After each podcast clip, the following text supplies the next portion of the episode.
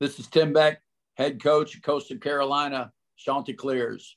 Shout out to the Fun Belt podcast. If you didn't know before, now you know why they call this the Fun Belt. Very excited about the Sun Belt. You know, while other conferences have been breaking up, our conference has become stronger. The state of fun- Sun Belt football is the strongest in our history. I saw Fun Belt Conference, and I'm like, I don't know what this is. But I got to join the show. It sounds, it sounds a lot of fun.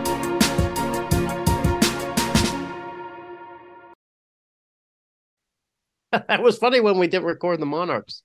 uh, good times. All right, three, two, one. Welcome back to another episode of Fun Belt Podcast. Fun Belt Podcast, part of the Bleav Network, because we believe in the Sun Belt so much. With me is Shane Mettlen from the Daily News Record. Shane, welcome tonight. Thanks for having me. And also on, well, I'm not having you. You're part of the show. With us also is Dusty Thibodeau from the Warhawk Report. Dusty? Oh, wait, Dusty's not here. Shane, what did we do with Dusty? Where did we put him? Uh, I don't even remember what he said he was doing tonight. I just remember him not saying he wasn't going to be here. He just said he wasn't going to. He just was like, "Hey, I'm not going to be here on Wednesday. You're going to have to run the show." What? You know what? I wasn't here on Monday. I'm sure you guys had a great show. I think it was the best ever. Probably, yeah. Yeah. Not, you know, it was technically it probably ran really smooth. Didn't have my nervous laughter in the background. Didn't have me going off on a tangent that had nothing to do with what we were talking about. I can I can promise you though, it's going back to that kind of disaster tonight, Shane. Yeah. Well, I mean, let's just see if it's a good show Okay. tonight. All right. Then we know what the common denominator is, and I will ask for a raise. Yes, we will find some money in petty cash to increase your salary. It's a Texas showdown in the postseason, and Bet Online is your number one source for all of your baseball wagering information. With up to date stats, scores, news, and matchup breakdowns. Get the latest game odds, spreads, and totals for the NFL and college football at your fingertips with BetOnline's real-time updates and statistics, news, and odds. We have everything you need to stay up to speed on each LCS all the way to the World Series. Head to the website today or use your mobile device to get in on the action. Don't forget to use your promo code BLEAV to receive your 50% welcome bonus on your first deposit. Bet online, where the game starts. All right, you know why I wasn't in on Monday, Shane? Uh, I think I saw some pictures from a uh, Mm-hmm. basketball arena in a northeastern corner of Arkansas. Yes, I w- I drove I drove the little wolf buggy from Little Rock to Jonesboro, and took in some exhibition basketball. Is between Arkansas State, UCA. The proceeds going to help tornado victims of Wynne, Arkansas. Wynne, I, I doubt if you've ever been to the community of Wynne. It's between, uh, sort of between Memphis and and and and Jonesboro. It's it's it's it's sort of in the between there. It's got a nice golf course, but there's not a lot to it. It's the city with the with a smile. That's what they call Wynne, the city with a smile. And I wasn't too familiar with Wynne. No, no, and you shouldn't be. Sounds But nice. It's just absolutely flattened by a tornado, knocked down like the high school and the civic center, and so the, all the money went to that. And Shane, I got pumped up for Sunbelt basketball Monday night because my team, the Red Wolves, are looking really good. They've got they've like got this equal balance of seven returners and seven transfer guys, and they're meshing really well under new head coach Bryan Hodgson. Uh, I think the uh, Sports Illustrated came out with its top 364 or whatever. You know, they rank every D1 basketball team in the land. You're James Madison, sub 100 in the 70s somewhere, which I thought was cool. But uh, Arkansas State ranked 220. I, I don't think they the news have come out. I really do believe this is going to be a good year for Arkansas State. Pretty excited about it. But JMU getting some national looks. What? How do how do you explain this? Um, I think JMU should be pretty solid. Okay. They, you know, they bring back Terrence Edwards, who Yeah. has a chance to be one of the better players in the conference. Ooh. They you know, add some guys in the transfer portal. I think most notably, TJ Bickerstaff was a starter at Boston College. He's coming in. He, yeah. you know, he, I don't want to say Jordan Brown level big man quite Ooh, yet, but I think in that neighborhood, perhaps uh, just, you know, an established guy with that kind of size who can really kind of control the paint. I think, you know, he adds he adds something that JMU hasn't quite had since Mark Byington's gotten here, and I think that that adds you know a pretty tr- intriguing intriguing aspect to it. But I, am with you too. I, I think Arkansas State a little underranked in the 200s. Well, I, I yeah, know? I'm I'm not grousing about it. I mean, yeah, Arkansas State historically has just been an awful place for basketball. Uh, just, just hasn't really turned that corner. But Hodgson really brought a new element, a new layer the team plays fast. They've played two exhibition games against you know subpar opponents. I get that, but put up 112 points on both those opponents, playing at a really quick pace, nailing three pointers. Uh, you know, they beat UCA on Monday night. UCA beat Arkansas State last year, and probably one of the most dispiriting games I had seen uh, Arkansas State ever play. It was at UCA.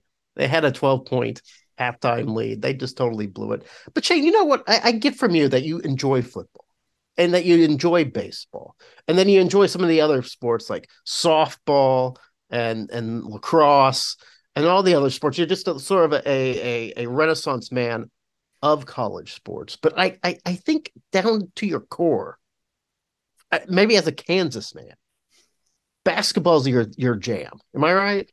I think you get me. Yeah. and I think I just sense that you're really looking yeah. forward. You're like you're being all calm about JMU. Yeah, I think they'll be pretty good. You're pretty jazzed though about the season, right? Yeah, I would be thrilled to cover a good basketball team, and you know, I you know covered the women's NCAA tournament last year. Yeah. I would love yeah. the opportunity to cover the men's NCAA tournament this year. I mean, I think uh, I think JMU has a chance to get there.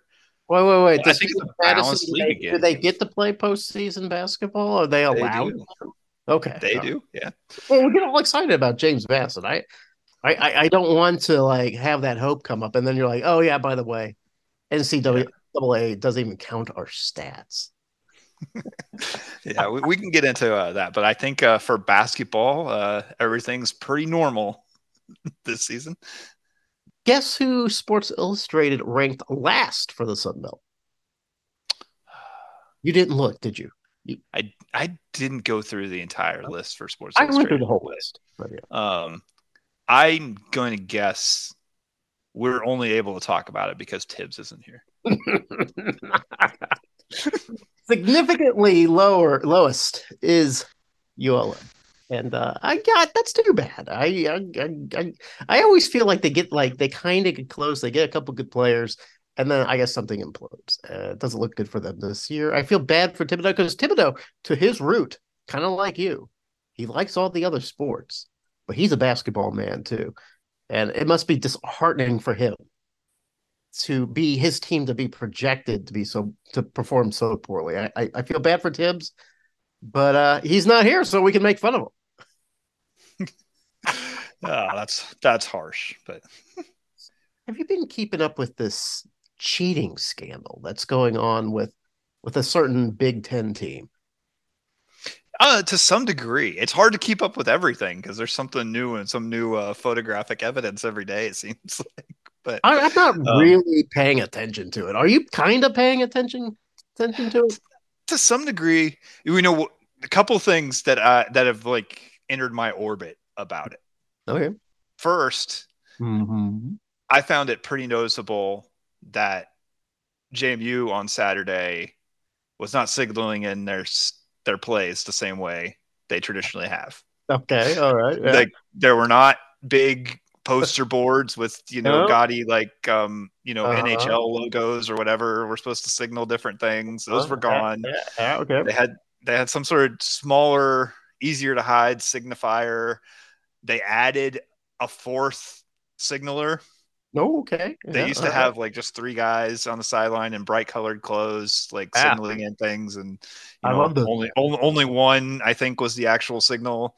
They added the fourth. The, the scout team quarterback was with those guys signaling it in. So um, I, I found it noticeable that you know even a team like James Madison uh, seemed to get even more defensive about hiding their signaling um, this week. The uh, second way it came onto my radar though was getting on the college football playoff ranking mm. teleconference last night. Yeah. Um, and like I don't know, maybe like the first five people who got on asked like if you know asked if uh one person asked if the Michigan I don't know if it's the AD or the president, whoever's on the uh, committee from Michigan, okay. basically asked if he shouldn't recuse himself. um, the next person, you know, was asking, you know, does if they're cheating, does that, you know, make you think why are we ranking this team so high if they're cheating to be so good? Like the first yeah. five questions or so were all like, what are you going to do about Michigan? Basically, they're like the Houston Astros of college football. Yeah. Yeah. So uh, another dig at him who's not here to defend himself. you know, here's here's what I've noticed that it, it kind of every time you get a cheating scandal like this, it, it, it seems to bring to the surface what people feel about cheating. And there's like categories of people. There's the category of people who'll be like, hey, if you're not cheating, you're not trying. There's that group of people. To me, those are the most odious of people. They're the ones that no matter what, you know, to win the win is the most important thing. And if you have to cheat to win, then by golly, you got to cheat to win. And then there's the group of people who like, yeah, I accept that there's some cheating in the sport that I love, and it's on the up to your team to prevent cheating from happening.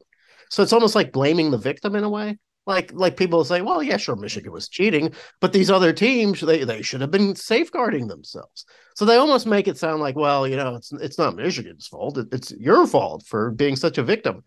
And then there's kind of these people like me who just don't like cheating at all. I like I don't understand what satisfaction can someone gain by winning a contest, knowing that you won not because you played better, but because you had an edge that the other team didn't have and it was illegal.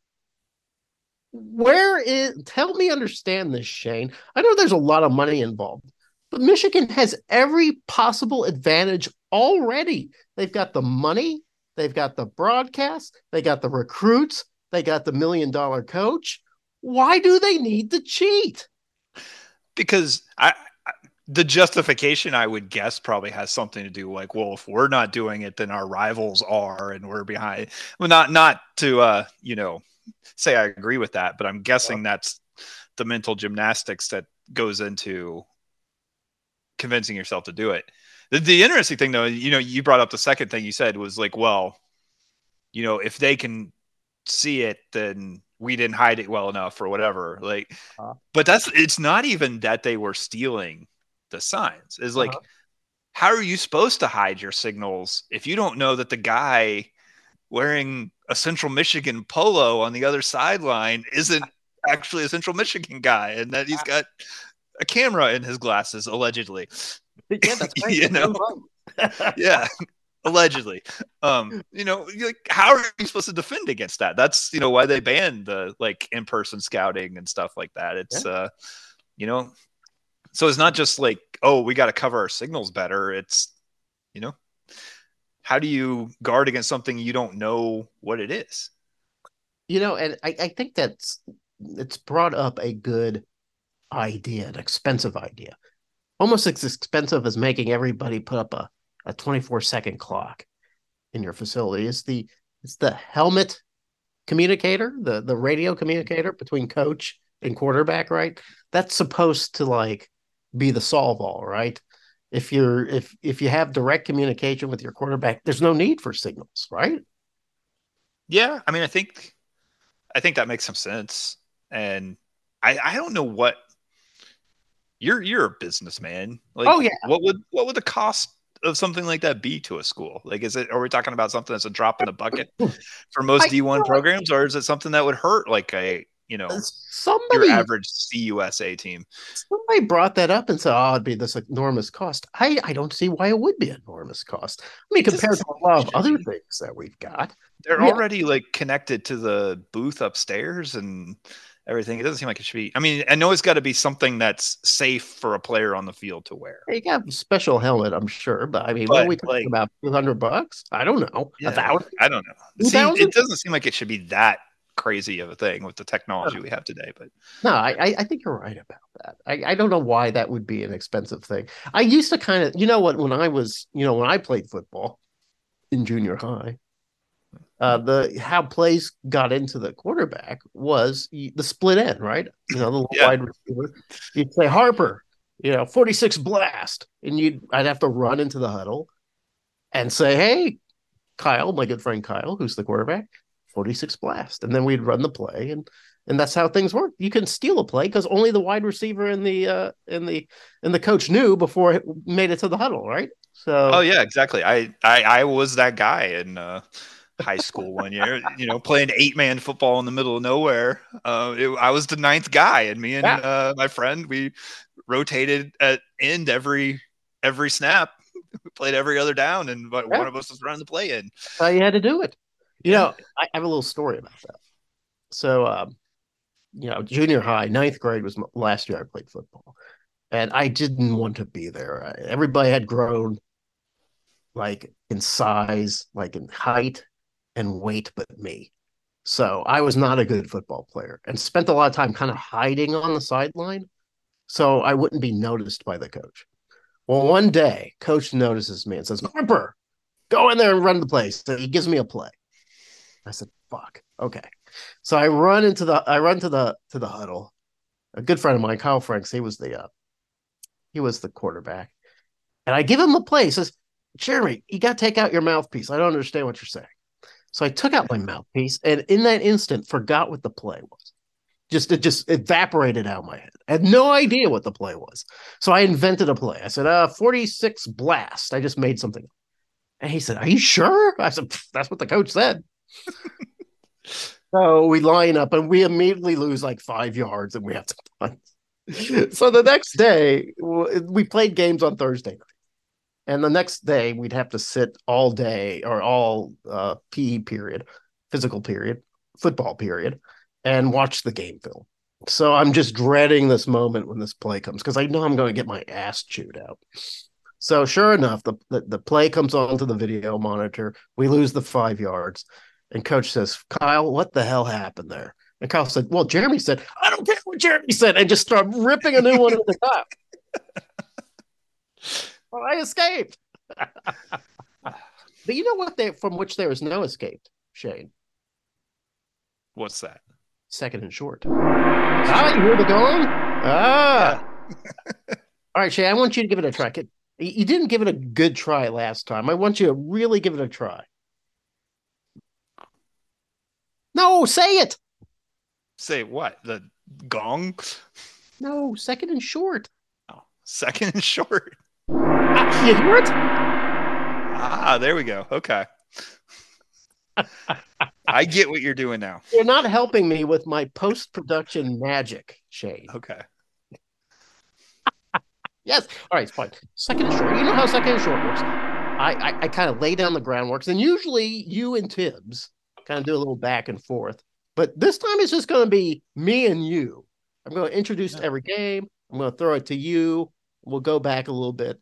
We'll try to keep each under two minutes so we can move on with our families. But right now, second and short on the Bleav Network, Fun Belt Podcast. Here we go. As soon as I find my notes, I'm pulling it up. First game, Thursday night game. That's tomorrow, Shane. I don't know if you have a calendar in front of you. November 2nd. This was. This was going to be like a fantastic game. It was like the game that a lot of people had who who follow the Sun Belt, like you and me, had circled. Now, maybe not such a big game, but still a lot of rivalry involved. South Alabama, four and four, at Troy, six and two, 6:30 p.m. ESPN two. Trojans are a five-point favorite. Oh, is there a team more puzzling than the Jaguars. You know, they got the big win on the road against uh, Oklahoma State, and then really not much else. They've beat up on on the bottom dwellers of the Sun Belt West. Everybody else, they get beat up by, including a shocking 33 to 20 home loss to Louisiana, who was supposed to still be a team kind of figuring itself out. Louisiana's actually pretty good. Is this game, aside from the rivalry, worth watching, Shane? I think it's worth watching because you okay. don't know what you get from South Alabama, and it's a rivalry, so you don't know what you get from a rivalry. I I joked, I think in our DM thread last yes. week that I was going to abstain from picking any more South Alabama games because you don't. You know. were done with South Alabama. Don't, you don't know how can you pick when you don't know what team is playing and you don't know what South Alabama team is playing. Um, but I think there's a possibility it's a very entertaining game because if South Alabama brings their best, they might challenge Troy and they might, you know, they might make it a fun rivalry weekend. Not yeah, weekend, it's Thursday night, but yeah. you know, you know what I mean. It's Thursday's part of the weekend. It's the start of the weekend. You know, I could see Vegas sending some leg breakers to Kane Wommack's office and saying, "You guys need to get your shit together because we have no idea how to prognosticate your games. We are losing money left and right thanks to your wildness, thanks to your weirdness. Yeah. Meanwhile, Troy, man, they just seem to be getting stronger. Shane, every game, they just the defense seems to be getting stouter. Gunnar Watson seems to be becoming a better and better quarterback. I think he was the offensive player of the week this week. What do you think of Troy? I, like you said, they seem to be getting stronger and stronger. They, you know, we said this last year. They lost week three, a conference game, a heartbreaker, and then went on a long winning streak. Yeah. This year, they lost a conference game, a heartbreaker, week mm-hmm. three, and they're seem to be in the midst of the same winning streak, winning out. Like you know, they they really could do that if if they get past their uh, rivals this weekend. I I think Troy, if JMU continues to be ineligible, is the obvious favorite to win the conference right now. And yeah, they just get stronger and stronger. Yeah, absolutely. You know what? At the beginning of the season, I really thought Troy had lost a couple steps on defense. They just seem stronger on defense. They're they're probably one of the, you know, I, I statistically maybe uh JMU is better. I wouldn't know because you know nobody records statistics for JMU. They don't really count. But uh Troy might be maybe the best defensive team I've seen in the Sun Belt in a long time. Jumpstart to Saturday, November 4th. That's that's when the real action begins. Two conference OGs, uh, uh, original gangsters. Louisiana sitting at five and three. Visit Arkansas State, sitting at four and four. 2 p.m. ESPN plus plus, not pluff. Cajuns are nine point favorite. You know, one thing about yeah, it's it's going to be like a a battle between these two freshman quarterbacks, Zeon Chriss for the Cajuns and Jaylen Raynor for for the Red Wolves. But man, I one guy you got to look for is this Jacob Kibodi guy. 550 yards on the year, six TDs. He's not mentioned in the same breath of guys like Marcus Carroll or Kimani Vidal or Rasheen Ali or or any of the great. I mean, this year Sunbelt stacked with great running backs, but he's just as good as these other guys. I think if Arkansas State wants to win this game, they're going to have to keep Kibodi out of the end zone. What do you think? Yeah, I agree. You know, he's you know, he's not. You, you look at Marcus Carroll, Kimani Vidal; those guys are just putting up insane numbers on the whole. But yeah, Kibodi's been really solid. He he's a guy who'll get you five yards a carry and keep the chains moving. And I think keeping the ball away from Arkansas State, which is kind of developed into having a dangerous offense somehow in the middle of the season. If yeah. you have that running game to keep the ball out of Jaylen Raynor's hands, you limit you limit the chances that Arkansas State can make some weird things happen and pull off an upset in this one. Yeah, and that, that's really historically how the Cajuns have beaten Arkansas State is ball control, holding on, holding on to possession for just a significantly longer time than Arkansas State.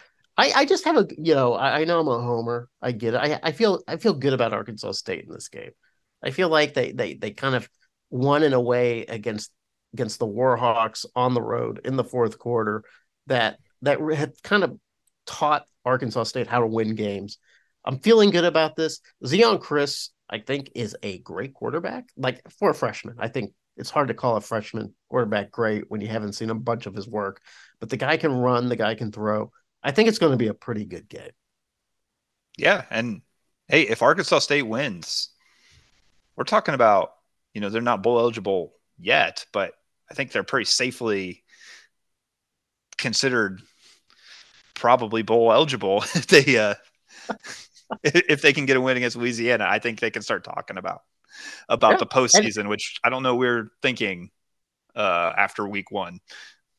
Well, I, I more importantly, Shane, is I win my bet online wager that Arkansas State would win 4.5 games on the season. So that's yeah. that's what's really important. The bet online wager. Yeah, I think they'll get there. You think they'll get there? Okay, okay. I feel I good about you feeling good about it. A half an hour later from the kickoff of Arkansas State Louisiana, there, there was another game that was going to be like the super game not quite on the same level, although I feel like it's still got a lot of ramifications and it still has the potential to being a really neat football game. Number 22, 23, I'm sorry, James Madison, 8 0 at 6 and 2 Georgia State. 230, ESPN 2, the Dukes, a 5.5 point favorite. The Panthers were really, really feeling it, Shane, before getting ambushed by Georgia Southern and their multifaceted offense and defense. I mean, they really just sort of sort of uh, cut the legs from under Darren Grainger. Grainger had two um, uh, had two picks, only had 157 yards. Marcus Carroll was dynamite. He had like 200 yards and a couple touchdowns. But uh, too much Georgia Southern, right? And so now the Dukes come in.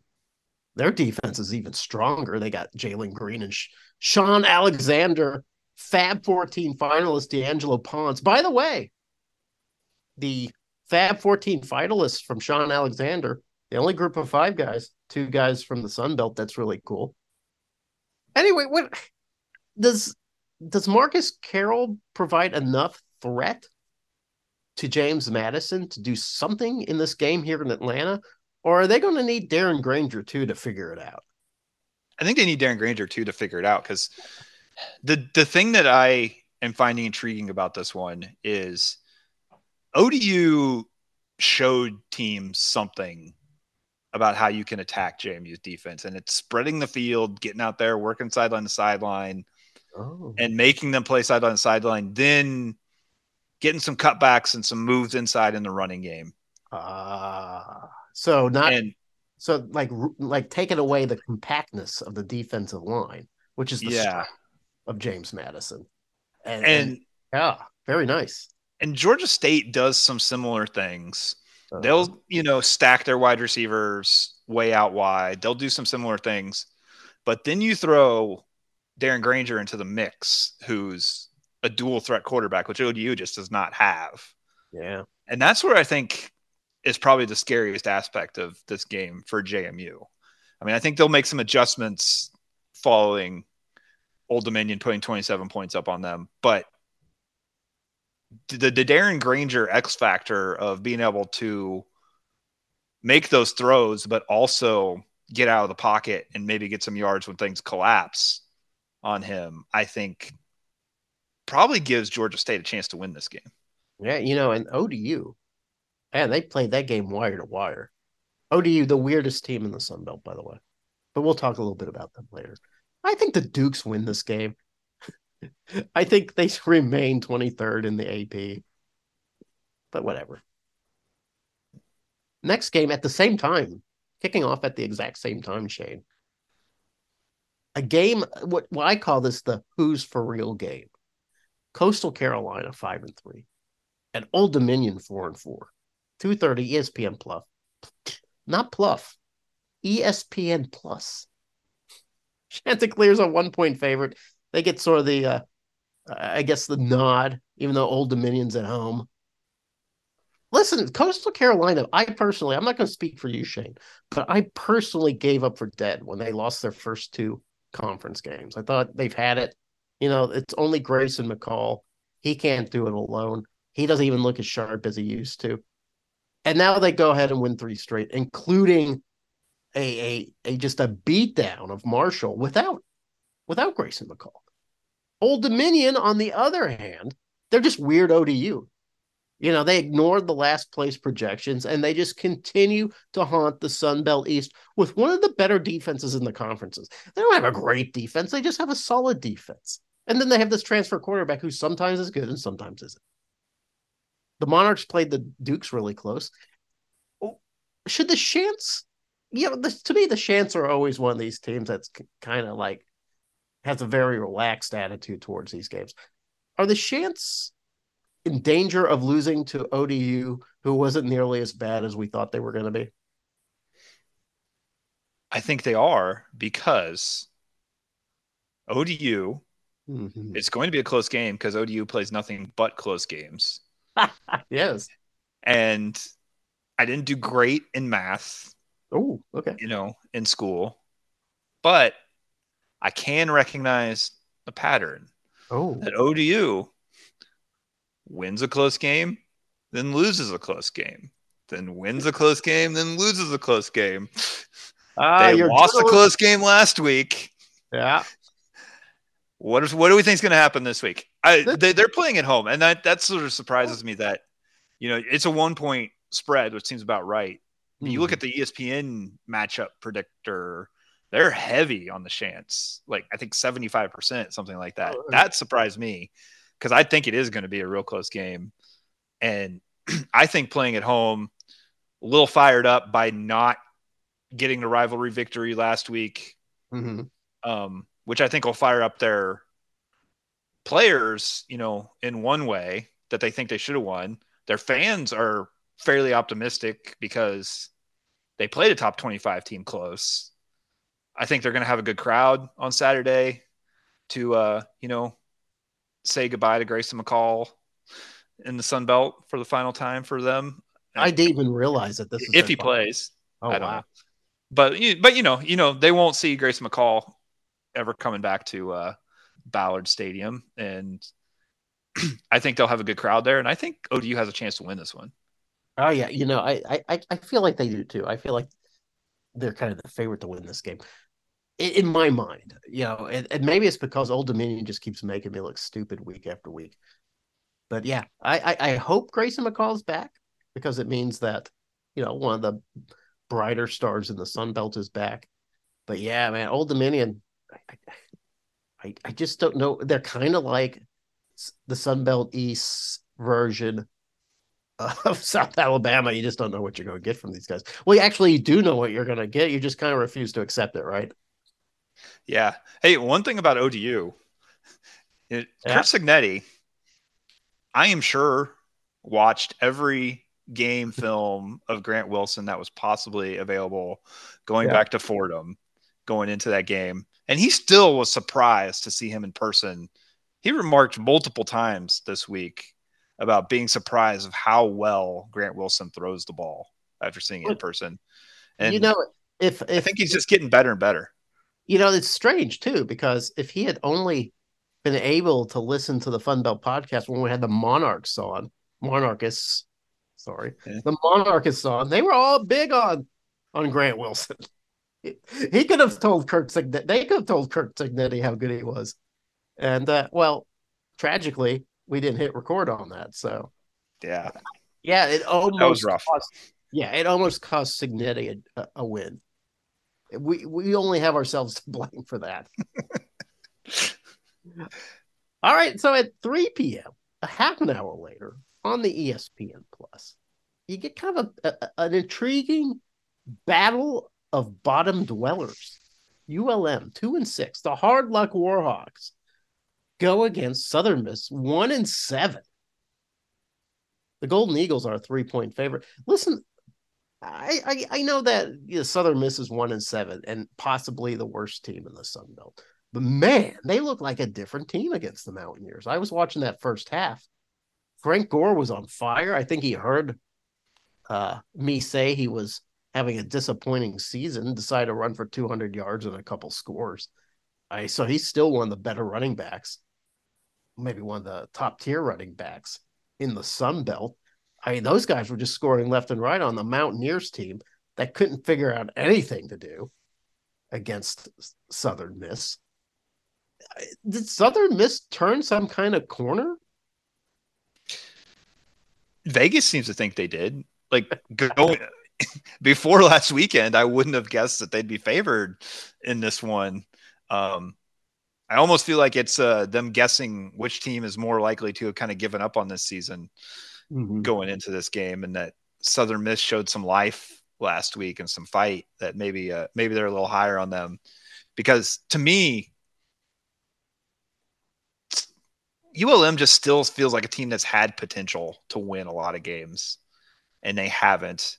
You could say the same thing about Southern Miss to some degree, but but ULM just felt like a team that was close to turning the corner several times, and it just didn't happen. And I always felt like they were going to get another win somewhere along the line, and Southern Miss looked like a good mm-hmm. a good candidate for that. But then Southern Miss, like you said, they figured out how to get Frank Gore going last week. They looked like they had a chance to beat App State maybe they're the ones who actually ended up turning the corner and are going to find a way to win one more before the season's over. Yeah, I think they win this game. I'll tell you what's wrong with ULM is it's they have a lot of guys that can kind of do their jobs, but they don't have that that that I don't know that bell cow guy, that guy that that you can rely on to take over the game. You know, it's they don't have the quarterback or the wide receiver or the running back or even a defensive guy that can make like you know, a bunch of big stops. They just don't have that that playmaker. And that's what they're really missing there in Monroe. They're just missing just the guy, you know? They just don't have it. Yeah, you know, maybe freshman quarterback kind of develops into that guy, but might be a lot to ask. you know, out of out of Blake Murphy this quickly, just kind of getting the job handed to him late in the season. Um, yeah, it did seem like it was kind of time to move on from Jiya Wright, who I liked yeah. for a while, but like it just seemed like I don't know. Honestly, when he steps out of bounds on the last play of the game, when you know they're trying to find you know any, they still have a chance. Was that uh, App State? Or yeah. he like steps out of bounds rather than get hit. Good, yeah, and he had a good game yeah. against App State, and then he. Just, but to me, when I saw that, I was kind of like, "Oh, that's a guy who's just done."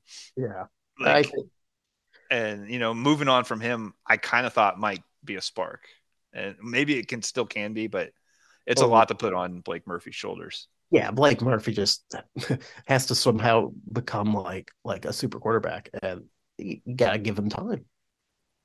So at four o'clock, ESPN Plus, we get another intriguing game. It's intriguing. I'll explain why it's intriguing to me. It's Georgia Southern, six and two, at Texas State. They go all the way to to uh, San Marcos. Hey, did you know, by the way, that Sunbelt West has yet to collect a win? No, no, we have one win. The Sun, Sunbelt West, I think, has one win over the Sunbelt East this year. Don't ask me who it is. I can't. I suddenly can't remember who it is. But uh, that's pretty bad. And I don't think it's going to happen with Texas State and Georgia Southern either. And I'll tell you why. I here's what I think about Texas State. I think Texas State is a good team, but I feel like there's a little bit of 2022 Southern Miss in them, in which it's just like the the the the the planets and the stars kind of have come together for them at certain times that has just made it made conditions fortunate for them. I don't know if this is the year for Texas State, Shane. I think this is a great year for Texas State. I think maybe next year might be the year. But I don't know if if the Bobcats have enough juice to go through an entire season playing as excellent football as they've been playing. I think Troy kind of showed that. Troy kind of made Finley and and and and Mahdi their two super offensive juggernauts. They kind of made them look ordinary. And I, I don't know if, if Southern Georgia Southern is going to make it look any less ordinary.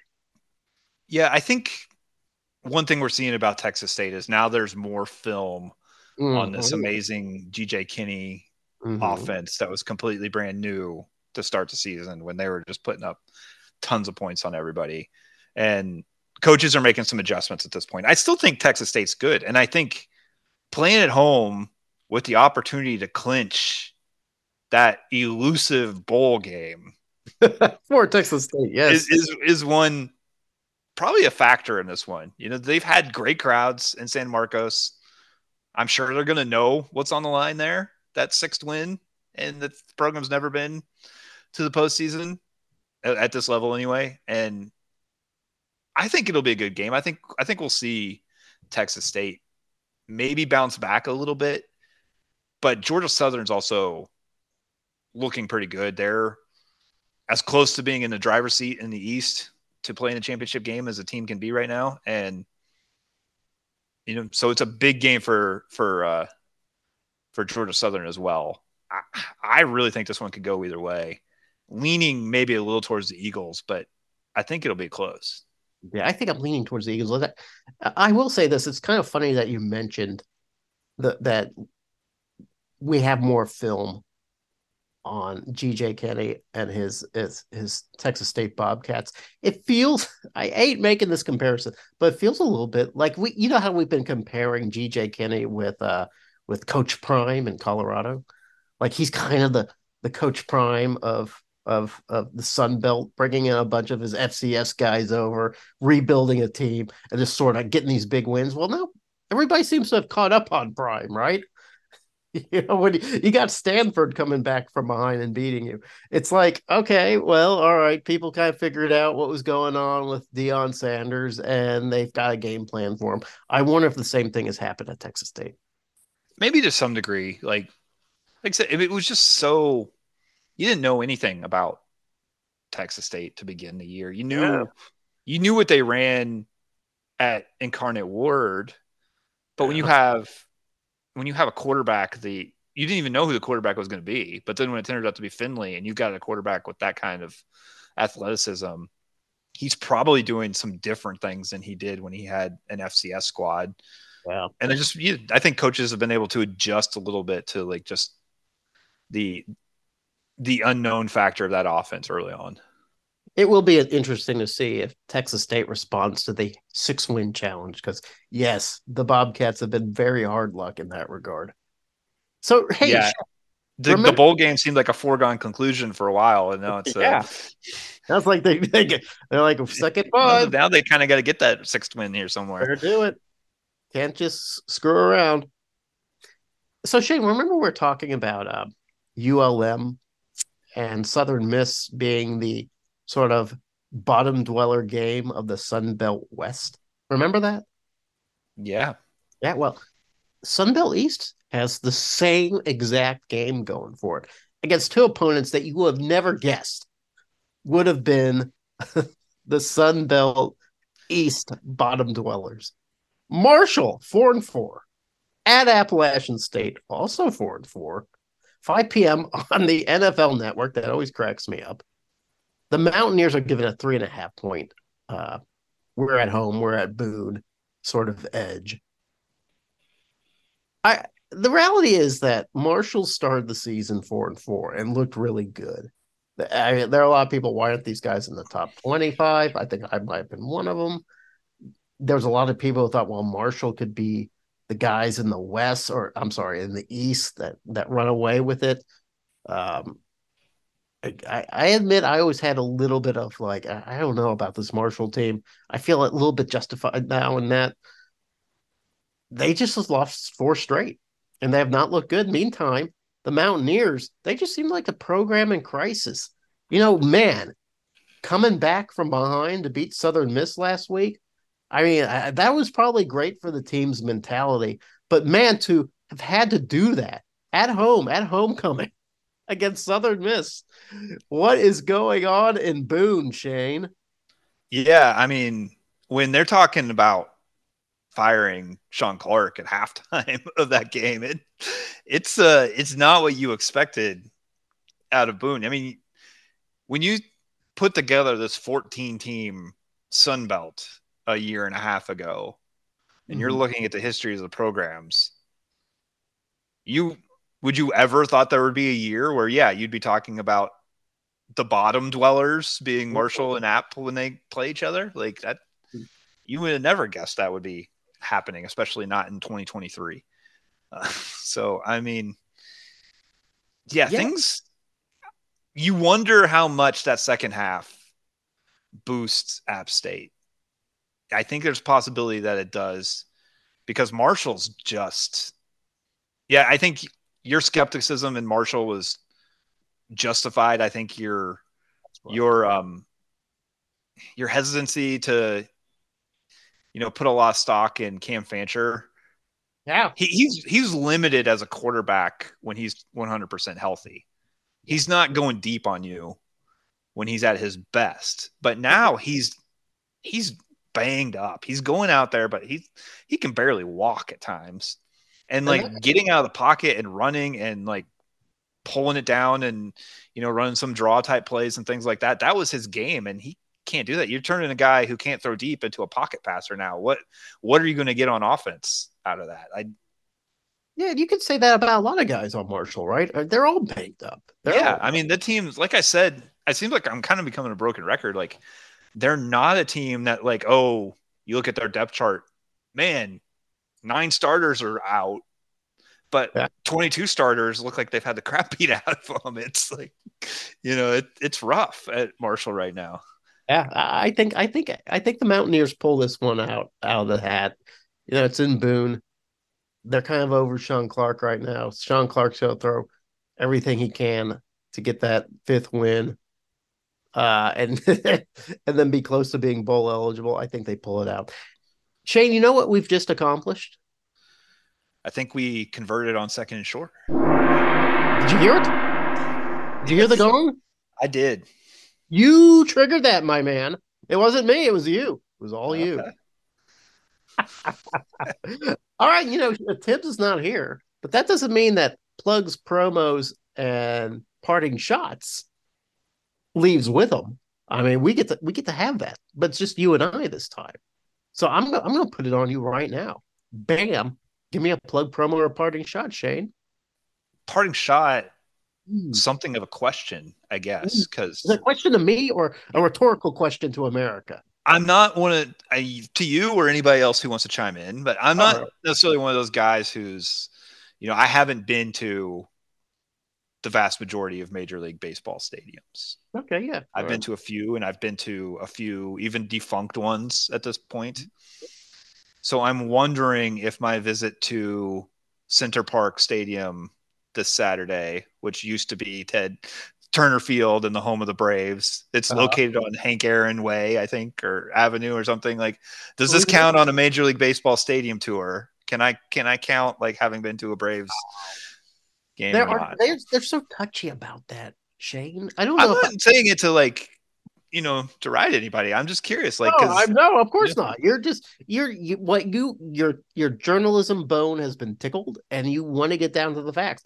I'm just telling you that the people there, the Georgia State guys, man, when you start like even like kind of questioning whether or not their football stadium is an actual football stadium, they get a little they get a little uh, restless. Uh, yeah. going my question is more like, okay, so when I was a kid, I went to a Texas Rangers game uh, when I had a cousin who lived in Dallas, and that was like two two stadiums ago for the Texas Rangers. Yes. But if you if you ask me where I've been, uh-huh. like what major league places have you been? I would say Texas Rangers, kind of without even thinking about the fact that it's not the same stadium.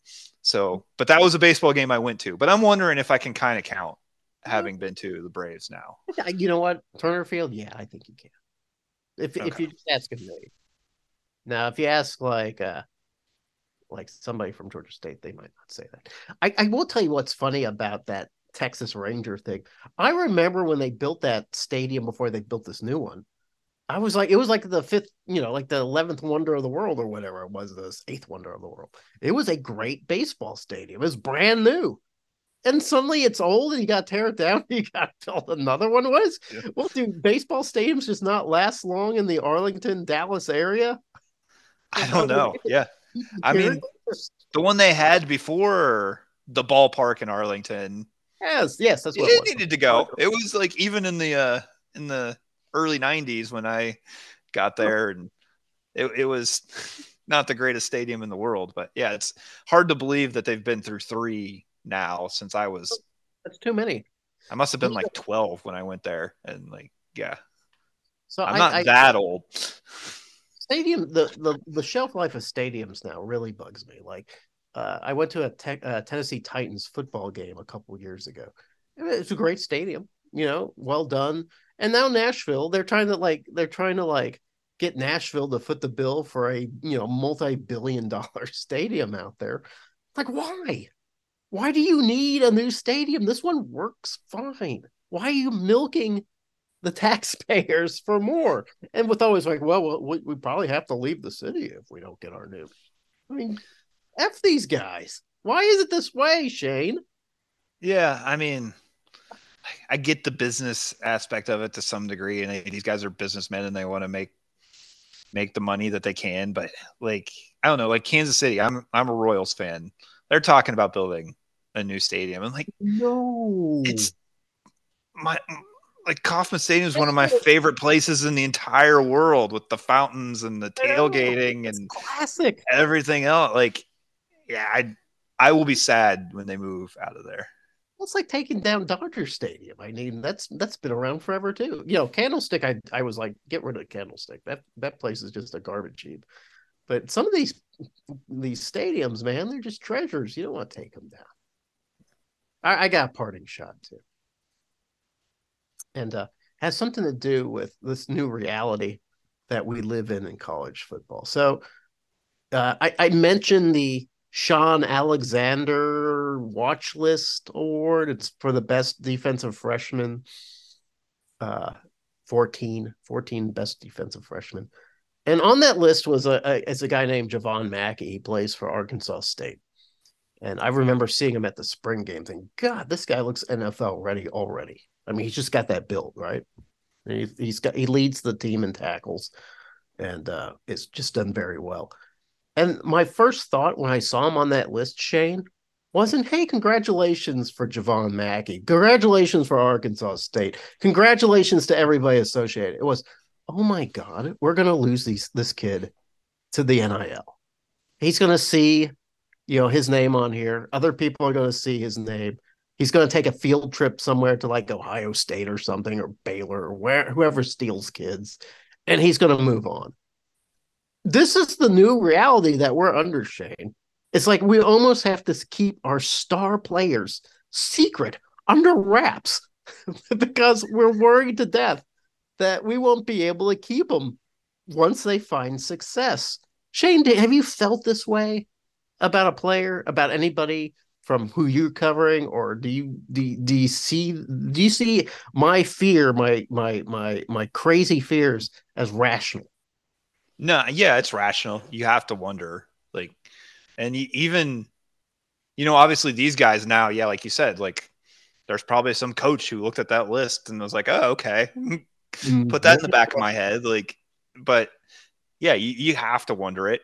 Some guys stay, some guys don't, and some guys that leave are surprising to you, and others aren't, and I guess it's all just kind of wait and see right now. That that's a sad aspect of it to some degree.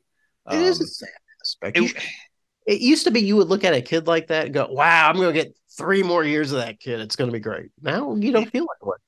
And I don't mind the players being able to get what they can get, but the and I don't know how you fix this, but you know, in the pros, there are, you know, at least even in Major League Baseball where there's no salary cap, there's some things in line where like you know everybody kind of has the same bidding yeah. power yeah.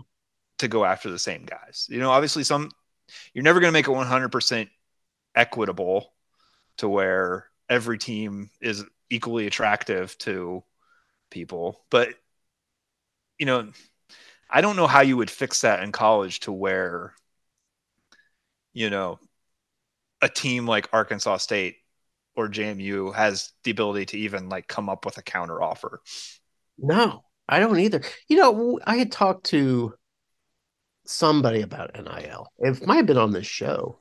I think it was the Western Kentucky guys we had on the show. They had a collective, and they had kept a lot of guys, and and uh, we kind of asked them about that. They said, "Listen, you can't compete with other programs on money. You know, if Michigan wants your guy and your guy wants money, he's going to leave for Michigan, right?" But they said most of these players they kind of want to stay where they are. They found a home where they are. They found they a place where they get the minutes that they want. They have coaches that believe and trust them, a fan base that loves them. They want to stay. If you can build a culture, and the NIL is part of that, it doesn't have to be a lot of money. It can be a little bit of money. You can keep players. I want yeah. to believe that, Shay. I want to believe that this is a world where if you just show somebody some love and respect, they will they will stay. You know, I just don't know if that's realistic. I think there's something to that.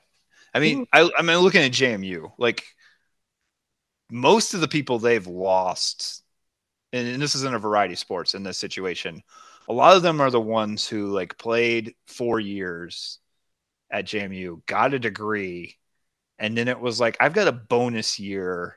I want to see oh. what I want to prove that I could have been you know, at Ole Miss or Louisville or wherever yeah.